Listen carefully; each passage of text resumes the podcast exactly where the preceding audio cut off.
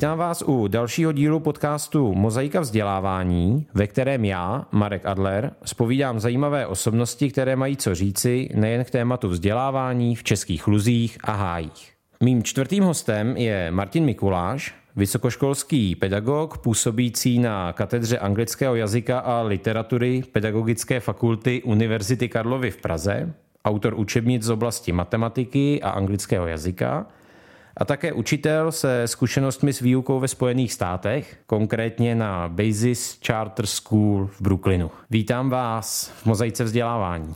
Dobrý den, děkuji za pozvání.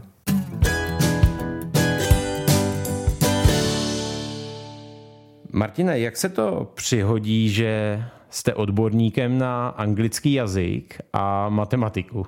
No já si myslím, že to slovo odborník je příliš silné.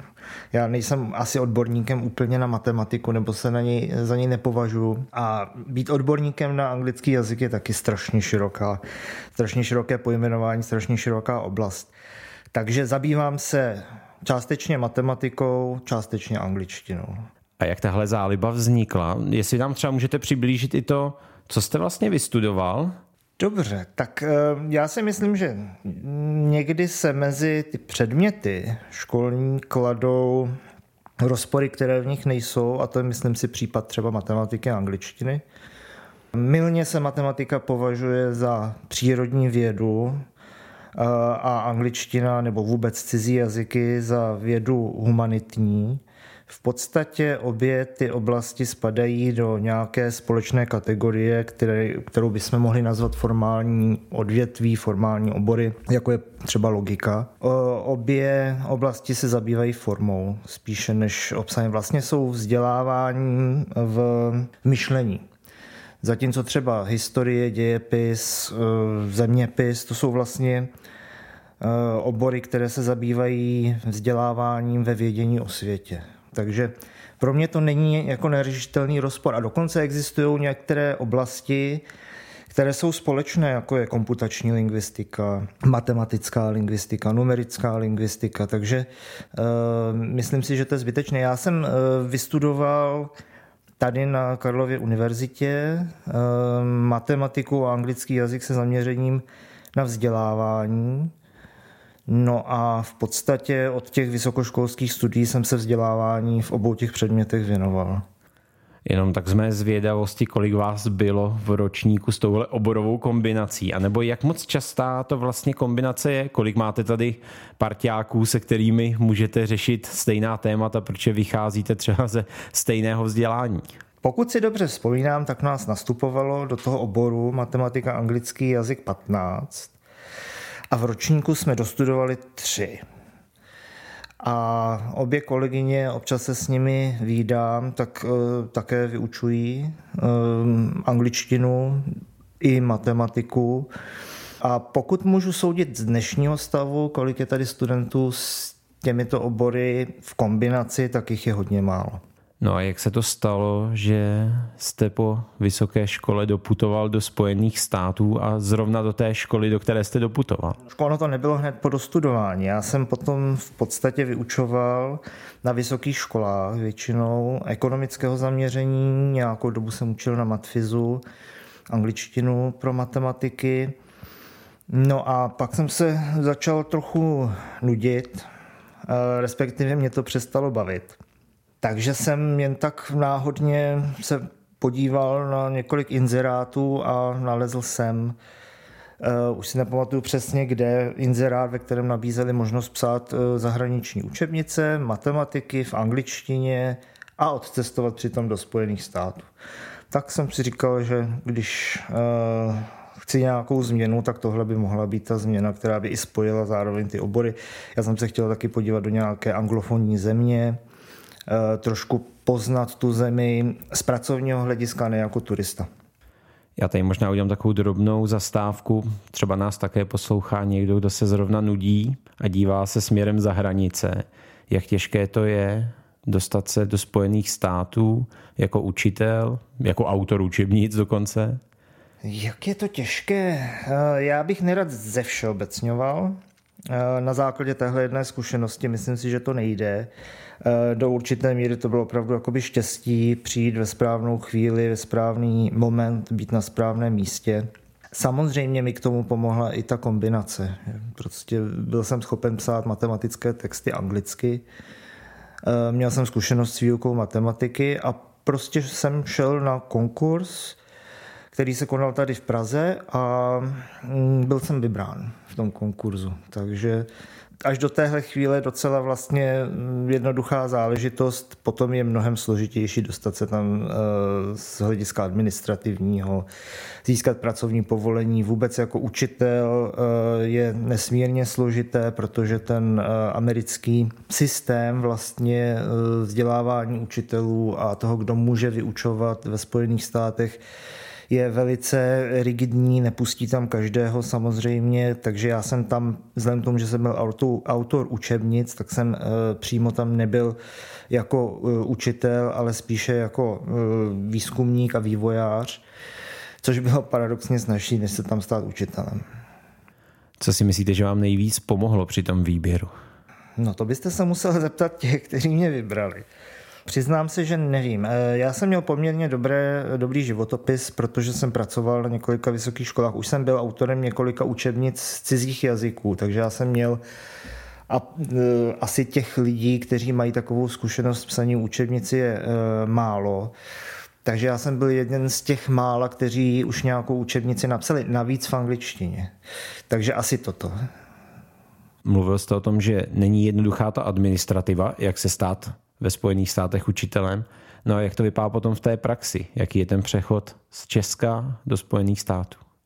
Tak já jsem ho prožíval eh, dost euforicky, protože jsem eh, vyrazil někam, kam jsem chtěl se podívat eh, do země, kterou jsem chtěl poznat, takže takové ty jako ta pracovní zátěž a ty překážky počáteční jsem přešel velice snadno s viděnou toho, že, že prostě nějakou dobu budu žít ve Spojených státech a budu pracovat v tamním školství.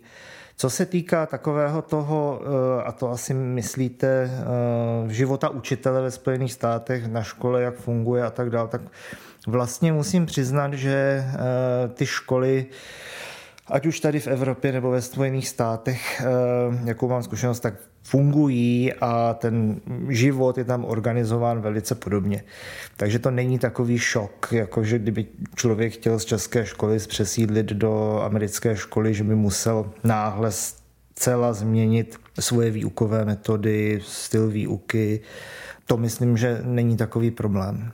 Zároveň já se ptám na Spojené státy, ale to je přece jen docela velká oblast. Jak velké jsou tam vůbec tyhle mezistátní, meziregionální, možná i vnitroměstské rozdíly a zároveň vy jste byl ve škole, která je školou z našeho pohledu můžeme říct soukromou, z pohledu amerického školství čártrovou. Tak jaká jsou toho specifika? Já jsem měl to štěstí, že jsem nebyl jenom v jedné oblasti a nebyl jsem jenom na jednom typu té školy. Já jsem v podstatě začínal v Arizoně, na čártrovém typu škol. Možná pro posluchače teda uh, asi uh, upřesníme, že to americké školství nebo ta soustava škol zahrnuje tři takové typy škol vzhledem ke zřizovateli a to jsou buď tedy veřejné školy, které jsou samozřejmě financovány z veřejných prostředků úplně, Eh, a mají veřejného zřizovatele. Potom jsou to čártrové školy, což jsou školy, které mají soukromého zřizovatele, ale jsou eh, financovány z veřejných prostředků a potom jsou to to, čemu říkáme asi u nás soukromé školy, ale u nich jsou to takzvané independent schools, čili nezávislé školy, které jsou financovány tedy především z, ze soukromých zdrojů a mají soukromého zřizovatele. Já jsem byl v Arizoně na té charterové škole, to byla škola Basis Oro Valley, jedna vůbec z nejlepších charterových škol ve Spojených státech, vyhlášená několika, um, několika prestižních žebříčních škol, což je velice specifické pro americké školství, tyhle ty žebříčky. A potom jsem se přesunul do New Yorku a tam jsem působil v independent school, to znamená opravdu jako v soukromé škole. Ty rozdíly bych řekl, že jsou hlavně v tom asi hmotném zajištění těch škol. Když jste vyjmenoval ty tři typy škol, tak eh, o českém školství se říká, že český ředitel má jednu z největších svobod Zároveň víme, že velkou svobodu nabízejí třeba i rámcové vzdělávací programy a velkou svobodu mají i ty naše soukromé školy. Jak je to s tímhle v těch Spojených státech? To mě překvapilo, že právě eh, u nás vůbec v českém školství zaprvé se strašně nadává na všechno, což je takové jako české specifikum nedávat na erár, to už máme jako od Rakouska-Uherska. A škola vlastně v Čechách je součást eráru a učitel byl vnímán i v minulosti často jako zaměstnanec eráru, čili jakýsi úředník a uh, hodně se nadává třeba na osnovy a jakým způsobem jsou učitelé svázáni a, a tak dále, což si myslím, že už dávno není pravda. A naopak ty rámcové vzdělávací programy například mm, poskytují neuvěřitelnou volnost v organizaci vyučovacích hodin, v náplně vyučovacích hodin a podobně. Takže mě překvapilo v těch Spojených státech to, že e, vlastně to tam bylo svázanější. Částečně to bylo tím, tou soustavou těch škol a tím zřizovatelem, který byl velice jako precizní, propracovaný, ale je to zároveň tou soustavou jejich kurikulárních dokumentů, kde oni mají, ač je to ohromná země, tak maj, snaží se sjednocovat určitým způsobem ten obsah eh, pomocí takzvaného Common Core, čili jakéhosi jádra obsahu, které eh, všem těm státům Unii společné. No a potom každý stát má teda své státní osnovy, eh, které, na které dohlíží to, čemu se říká College Board, čili eh, učitelé z vysokých škol daného státu. Takže jsou tam i jisté mezistátní rozdíly, ale nejsou tak veliké, jak by asi člověk očekával u tak velké země. Takže já, když se tady řeší Eh, jak, že něco je moc svázáno, nebo že eh, v tak malém státě, vlastně čítajícím 10 milionů, někdo protestuje proti tomu, že by školy mělo, měly dělat něco společně, tak je to vlastně úsměvné.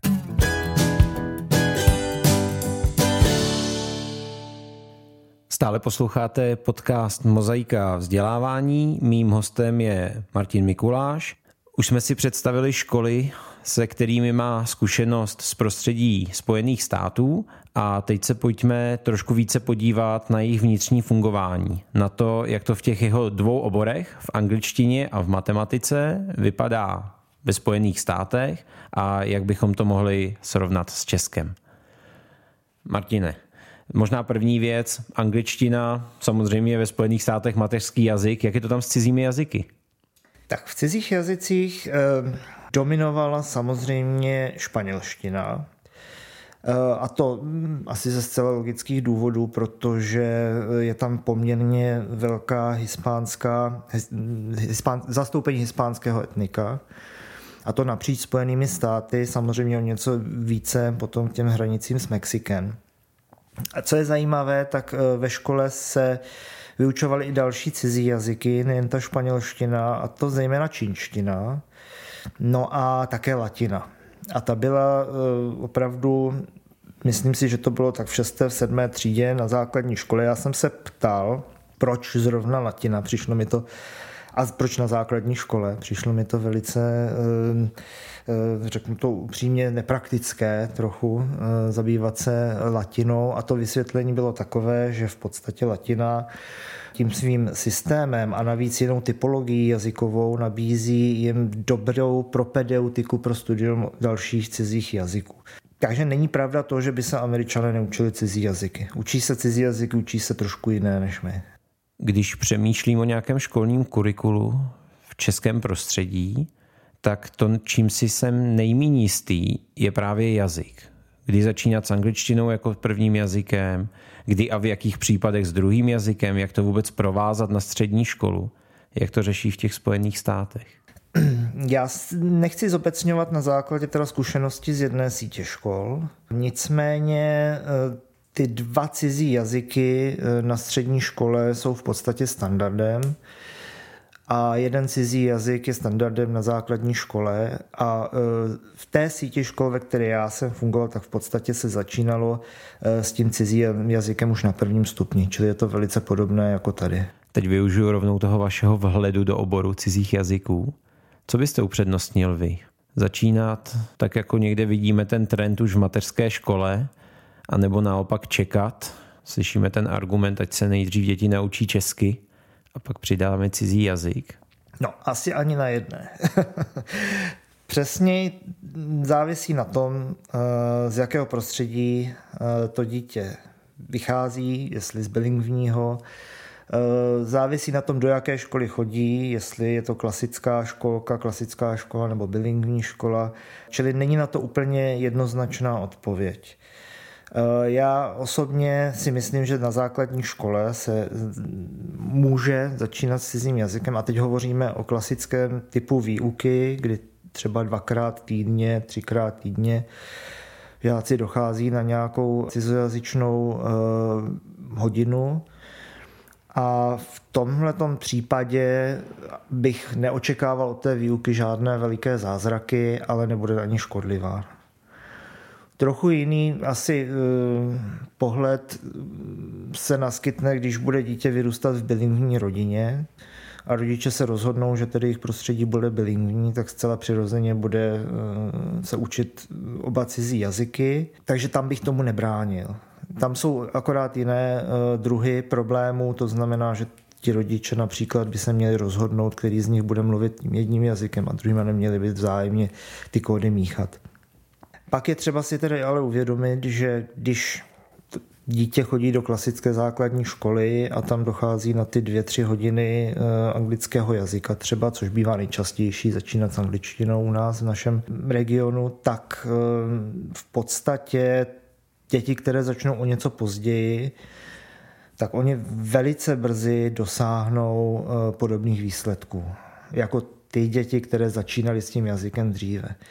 To znamená, je tam otázka efektivity. Teď mi trošku boříte domeček z karet protože já jsem měl taky tendenci se přiklánět na tu stranu, že je tam nějaký věk, kdy ty děti sají jako houby, snadno se naučí a je škoda ho promrhat. To je eh, částečně pravda, samozřejmě. Eh, jsou lépe, nebo mm, ano, lépe disponovány eh, osvojovat si cizí jazyk do určitého, v určitém období. Ono se to týká těch různých jazykových eh, oblastí trochu jinak. To znamená, ta období se liší třeba v oblasti výslovnosti a v oblasti eh, morfosyntaxe a podobně. Čili není možné říct, že jenom jedno období by bylo eh, pro celou, celé osvojování toho cizího jazyka ideální. V oblasti výslovnosti čím dříve, tím lépe. To je pravda ale já tady hovořím jakoby o tom efektu, o té efektivitě té běžné školní výuky, eh, kdy děti si osvojují několik slovíček v té dané hodině a eh, potom se třeba může ukázat, že děti, které začínaly o něco později, o dva roky později s tím cizím jazykem, tak za dva roky dalšího studia jsou na tom v podstatě obě ty skupiny velice podobně. Jo. Takže znamená to, že když jako rodič budu volit teď první třídu pro své dítě a budu vědět, že škola začíná s angličtinou až od třetí třídy, tak ji nemusím rovnou vyřazovat takovou školu. Ne, to určitě ne, to určitě ne. Jiná situace by byla ve chvíli, kdybych dával dítě na bilingvní školu, to znamená už, kde veškerá výuka probíhá v angličtině. Kde to nejsou jenom ty dvě, tři hodiny angličtiny v rozvrhu, ale kde skutečně celý ten program je v angličtině a tam ten efekt je větší. Když nás přenesu zase zpátky za oceán, tak co z té výuky jazyků, jak jste ji tam poznal, ať už mateřského jazyka, anebo těch cizích jazyků, tak pro vás bylo takové, že jste si říkal, a tohle musím vrátit zpátky do Česka. Nemyslím si, že bychom tady vyučovali cizí jazyky nějak, e, nějakým špatným způsobem, nebo že by nám něco chybělo. Naopak měl jsem dojem ten, že mm, jejich metody výuky cizích jazyků, pozoroval jsem tu latinu a čínštinu, byly hodně založené na drillování. Což u nás už tak časté nebývá, aspoň ze zkušeností třeba z praxí našich studentů a z mých pozorování hospitací na českých školách, si myslím, že ten náš přístup už je přeci jen více zaměřen eh, komunikativně. A u ní mě to vlastně překvapilo. Já jsem v jednom rozhovoru s vámi četl, že se vám zdá být úroveň českých maturantů v jazycích poměrně nízká, respektive to nepodkročitelné minimum, které je v těch jednotných testech, jak jsou na tom za oceánem.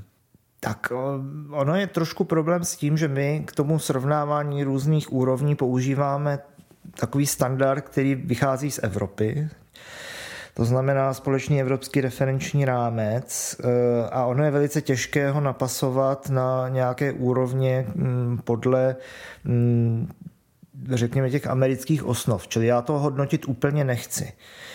Určitě je to tak, že eh, cizí jazyk není třeba podmínkou pro, anebo maturita vůbec cizího jazyka podmínkou pro mm, vstup na vysokou školu. Čili ani v tomhle smyslu to nechci hodnotit, protože samozřejmě eh, u nás tu výuku ovlivňuje hodně to, že každý musí eh, odmaturovat buď z matematiky nebo z jednoho cizího, respektive anglického jazyka. Takže to uh, hodnotit nechci a myslím si, že to bude hodně diverzifikované, že na dobrých školách a na škole, na které, nebo školách, na kterých já jsem tam působil a kde jsem měl možnost něco vidět, tak rozhodně jako cizí jazyk, ti studenti byli excelentní v tom cizím jazyce. Ale to bylo také tím, že prostě ta škola měla sama vlastní testovací nástroje, hodnotící nástroje, uh, kterými jako měřila tu jazykovou úroveň v cizím jazyce. Ale to nelze zobecnit na celý, na celý školský systém ve Spojených státech. Než se posuneme k té matematice, tak možná se ještě zastavím tady u toho tématu, které jste teď naznačil. Jak velké rozdíly vidíme v rámci školství ve Spojených státech? A možná, jestli to dokážete porovnat i s tím naším malým českým rybníčkem, o kterém tady mluvíme.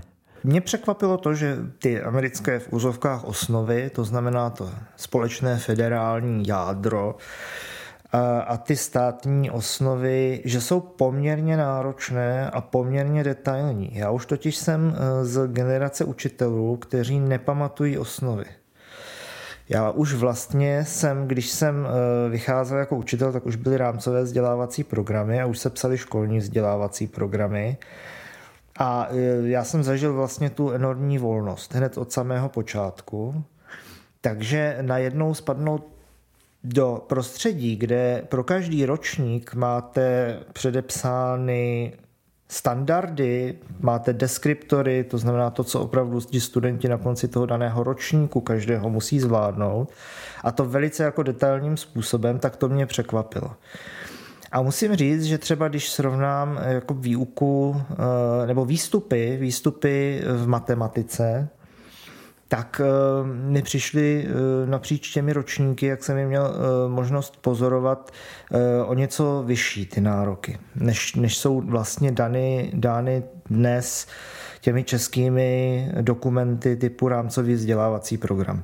Tak teď nás navádíte už k té matematice.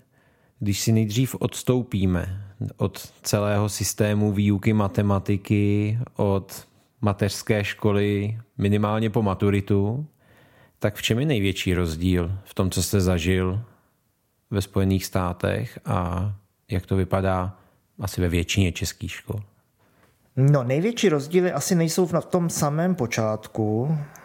Dokonce bych řekl ještě v té šesté, sedmé třídě, že ty rozdíly takové nejsou. To, co jsem zažil, tak eh, byly rozdíly hlavně v učebnicích a řekněme, že od té sedmé třídy o něco větší abstraktní náročnosti toho učiva. Ty učebnice české jsou barevné, většinou je tam hodně uh, aplikačních úloh, slovních úloh a tak dále. Ty americké učebnice, které jsem měl možnost vidět, uh, tak byly opět překvapivě hodně založeny na drillování na opakování různých postupů, eh, na mm, procvičování početních postupů a mnohem méně vlastně v nich bylo nějakých aplikačních úloh, ale mnohem více se v nich opakovalo. No a na střední škole mě překvapilo, že eh, řekněme, když to srovnám třeba s českým gymnáziem, tak ta gymnaziální látka česká skončila někde na druhém, někdy ve třetím ročníku té americké střední školy. A, eh, ale záviselo na tom, eh, jak ten student, eh, jaké pokročilosti dosáhl. Mohl pokračovat potom, že v tom běžném kurzu, a zcela jistě dosáhl úrovní českého gymnazisty, ale ti, kteří byli dobří, a byla jich třeba třetina až polovina, bych odhadl, tak měli možnost docházet na seminář nebo na, na výuku diferenciálních rovnic, na výuku matematické analýzy a to velice jako dobré úrovně. Takže mm, jakoby ta škola jim nabídla, myslím si, v tomhle postup dál než ta česká škola. V té české škole už i na gymnáziu českém je tendence spíš jakoby eh, ty partie matematiky, zejména té vyšší matematiky, vlastně pokrátit. Já ještě jako středoškolák jsem třeba matematickou analýzu nebo i deskriptivní geometrii měl, ale dneska už je to spíš výjimka.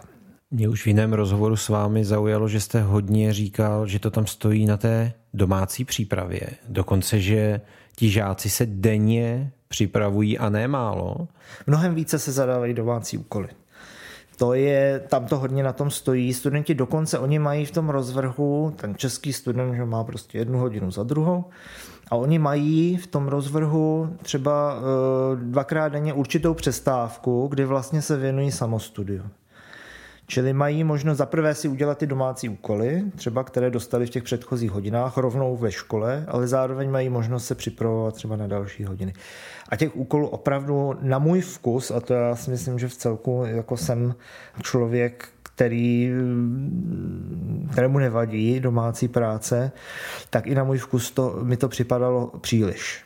Mluvíte o škole, kterou si vybrali rodiče, žáci, většina z nich asi bude velmi motivovaných, takže jsou ochotní podstupovat i tady tu poměrně vyšší třeba náročnost, jak se nám může zdát.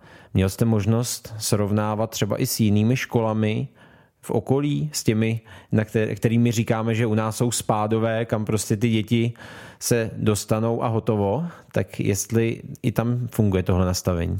Eh, myslím, že tam více hraje eh, tu roli v těch rozdílech a v té diverzitě ten zřizovatel té školy, více než je tomu u nás tady v Čechách.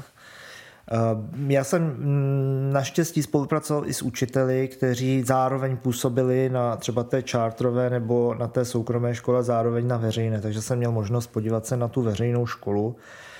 A samozřejmě tam ta motivace eh, těch rodičů je o něco nižší, ale já bych to úplně nezobecňoval. Já myslím, že to je hodně eh, kulturní rozdíl. Mně se zdálo, eh, že zkrátka vzdělání v těch Spojených státech je skutečně hodnota. A že to většina těch rodičů, odhledě od toho typu školy, že to tak pociťuje a vyvíjejí už z domova určitý tlak, na ty děti, aby zodpovědně přistupovali ke studiu. Což samozřejmě částečně může být taky dáno tím, že eh, rodiče vynakládají nemalé prostředky na to, aby, aby děti dosáhly opravdu jako dobrého vzdělání, proto jim jde taky o to, aby chodili do opravdu dobré školy, aby, aby se to eh, vyplatilo. Čili je tam mnohem větší vliv té rodiny a tlak z rodiny na ten výkon ve škole. A ta škola v podstatě tomu vychází vstříc. To znamená, eh, nabízí další doučování, mají, jsou různé programy, nabízí kurzy pokročilejší, například kam to dítě může ještě mimo teda tu školní docházku pravidelně vyvíjet svoje aktivity a dál se rozvíjet. Ale ten primární impuls je z té rodiny.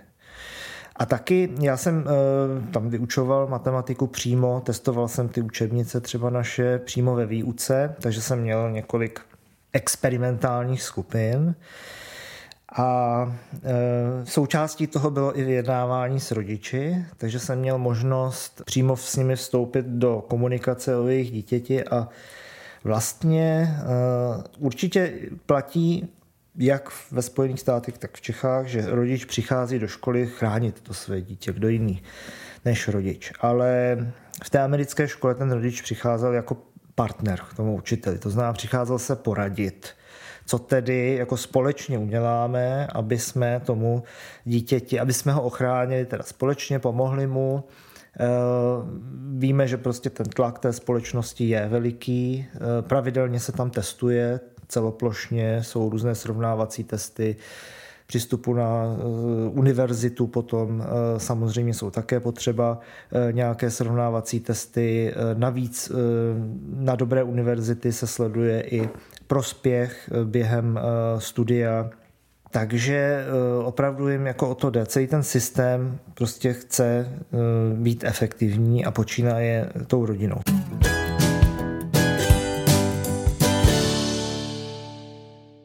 Podcastu Mozaika vzdělávání stále s Martinem Mikulášem vytěžujeme jeho zkušenosti s výukou na několika amerických školách a také s tvorbou učebnic matematiky pro tuto síť škol.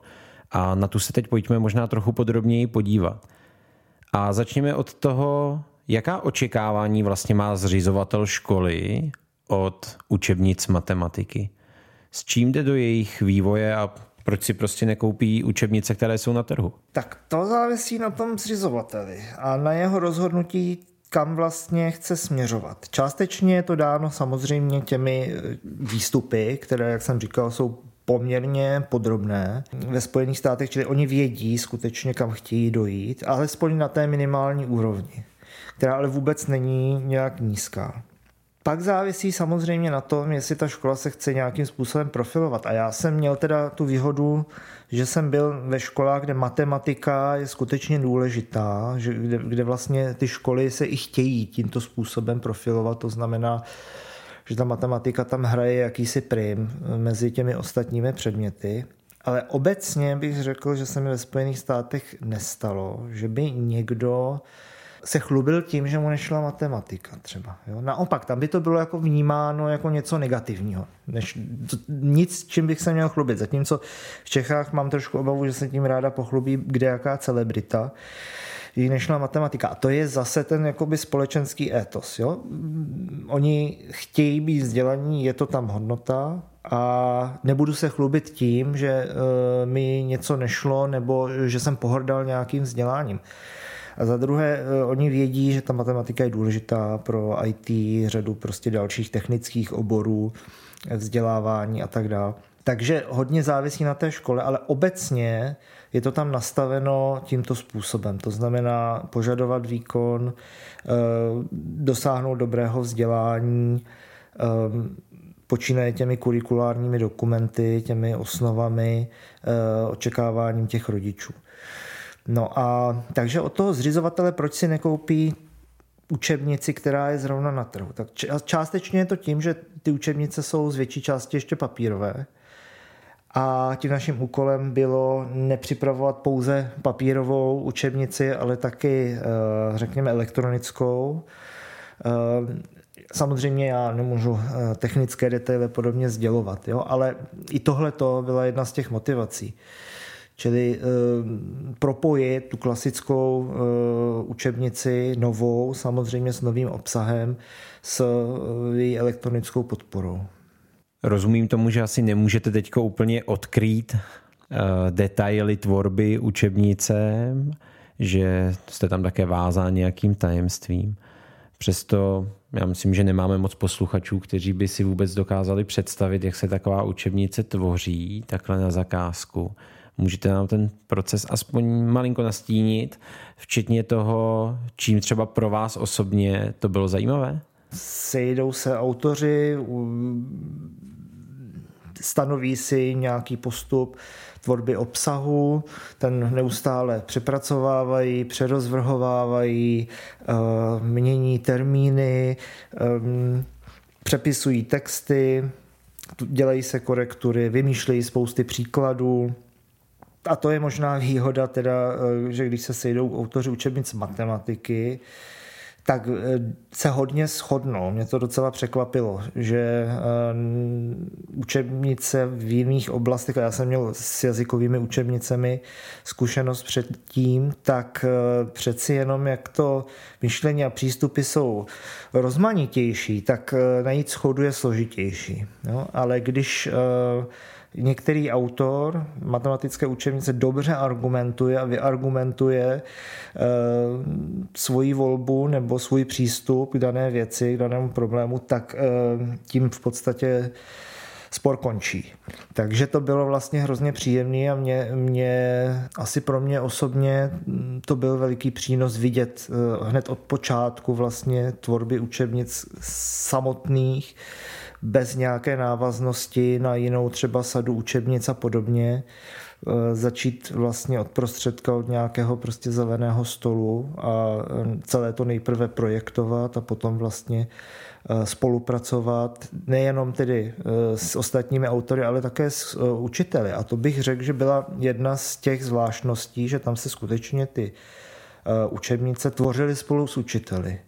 To znamená, oni od samého počátku vlastně se vyjadřovali k těm učebnicím a dokonce je i sami testovali. No a potom byla zkušenost mě jakožto autora učebnice vlastně odjet úplně na jinou školu a tam si ten vlastní, ten vlastní produkt vyzkoušet v nějaké eh, experimentální skupině nebo v několika experimentálních skupinách jako učitel a vidět vlastně, co, co eh, to dělá a v podstatě zpětně zase tu učebnici komentovat z toho pohledu autora, který podle ní učil.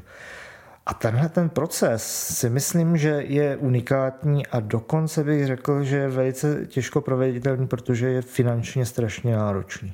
Přesto je to možná takový pedagogický sen, moc o tom svém učení až takhle moc přemýšlet, vlastně pozvednout ho od plánování jedné hodiny minimálně po to byla učebnice na ročník, nebo jste navrhovali celý stupeň školy?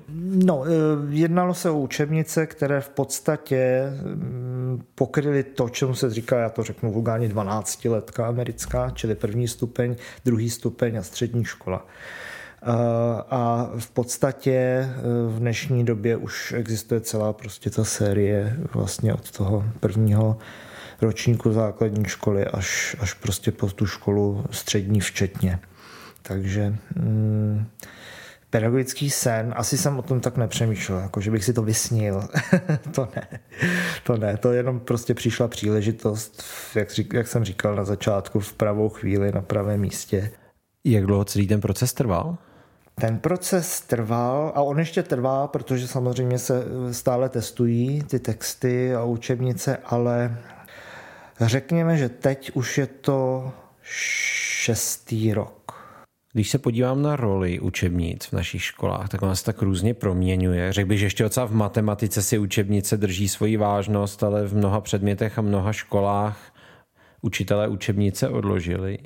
Předpokládám, že když jste pro tu školu vyvíjeli učebnice na zakázku, tak ta jejich role je velká. Co to vůbec znamená v tom pojetí vaší školy nebo té školy, pro kterou jste pracoval, mít učebnici?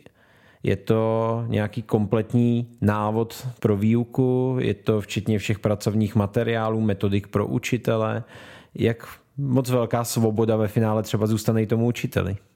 No, tak eh, zase je to částečně specifikum pro tu síť škol, ve které já jsem se nacházel, ale eh, tady bych si dovolil trošku zobecnit eh, napříč, díky tomu, že tam jsou ty výstupy z jednotlivých ročníků, například v tom společném federálním kurikulu, tak určitě ta učebnice, zejména v matematice, tam hraje svoji zásadní roli.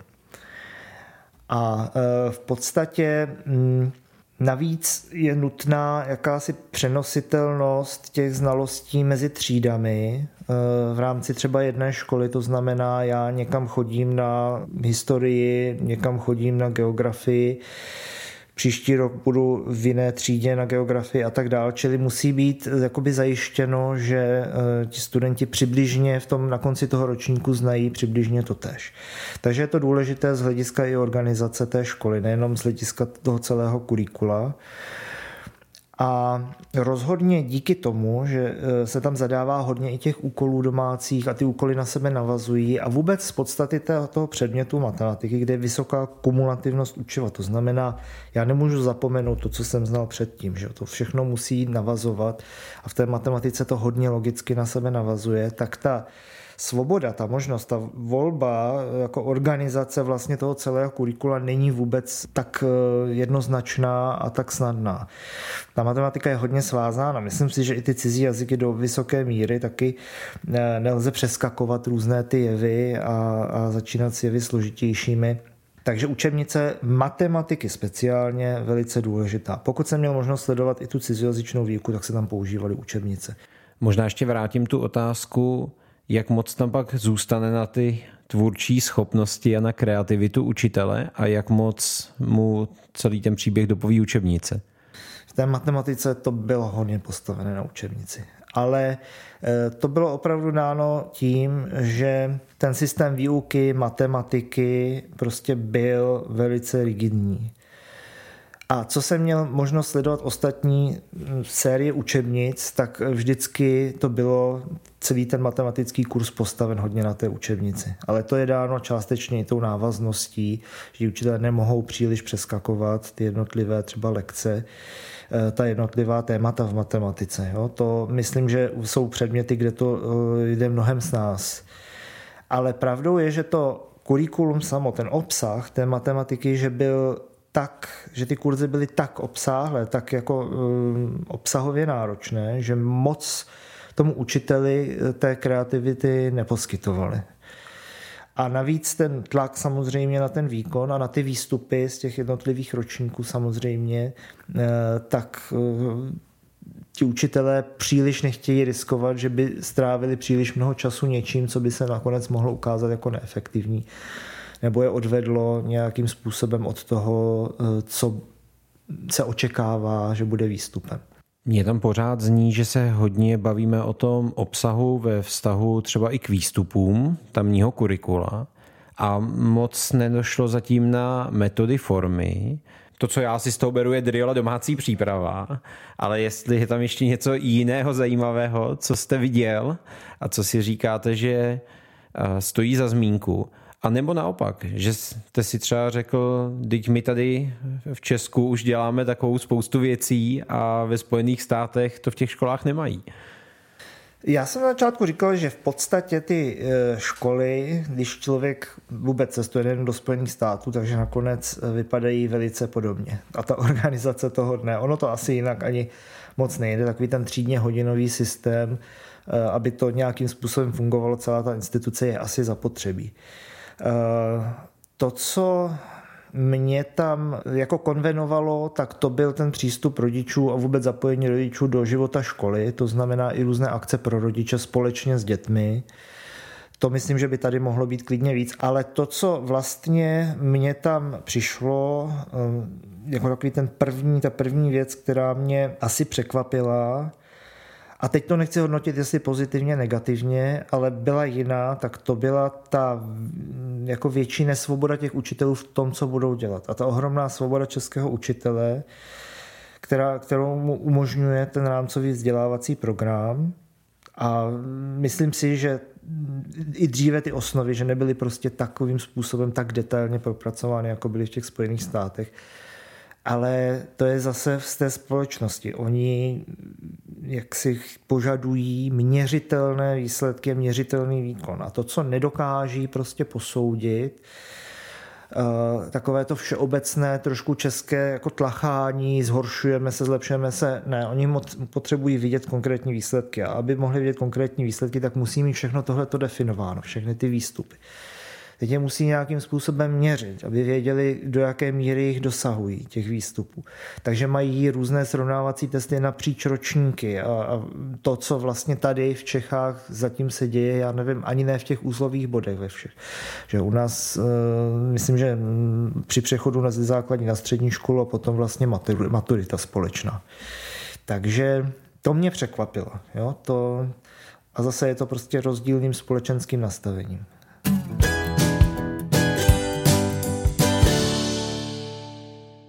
Martinem Mikulášem se v podcastu Mozaika vzdělávání dostáváme do cílové rovinky a než protneme tu pomyslnou cílovou pásku, tak já tady mám ještě dvě otázky.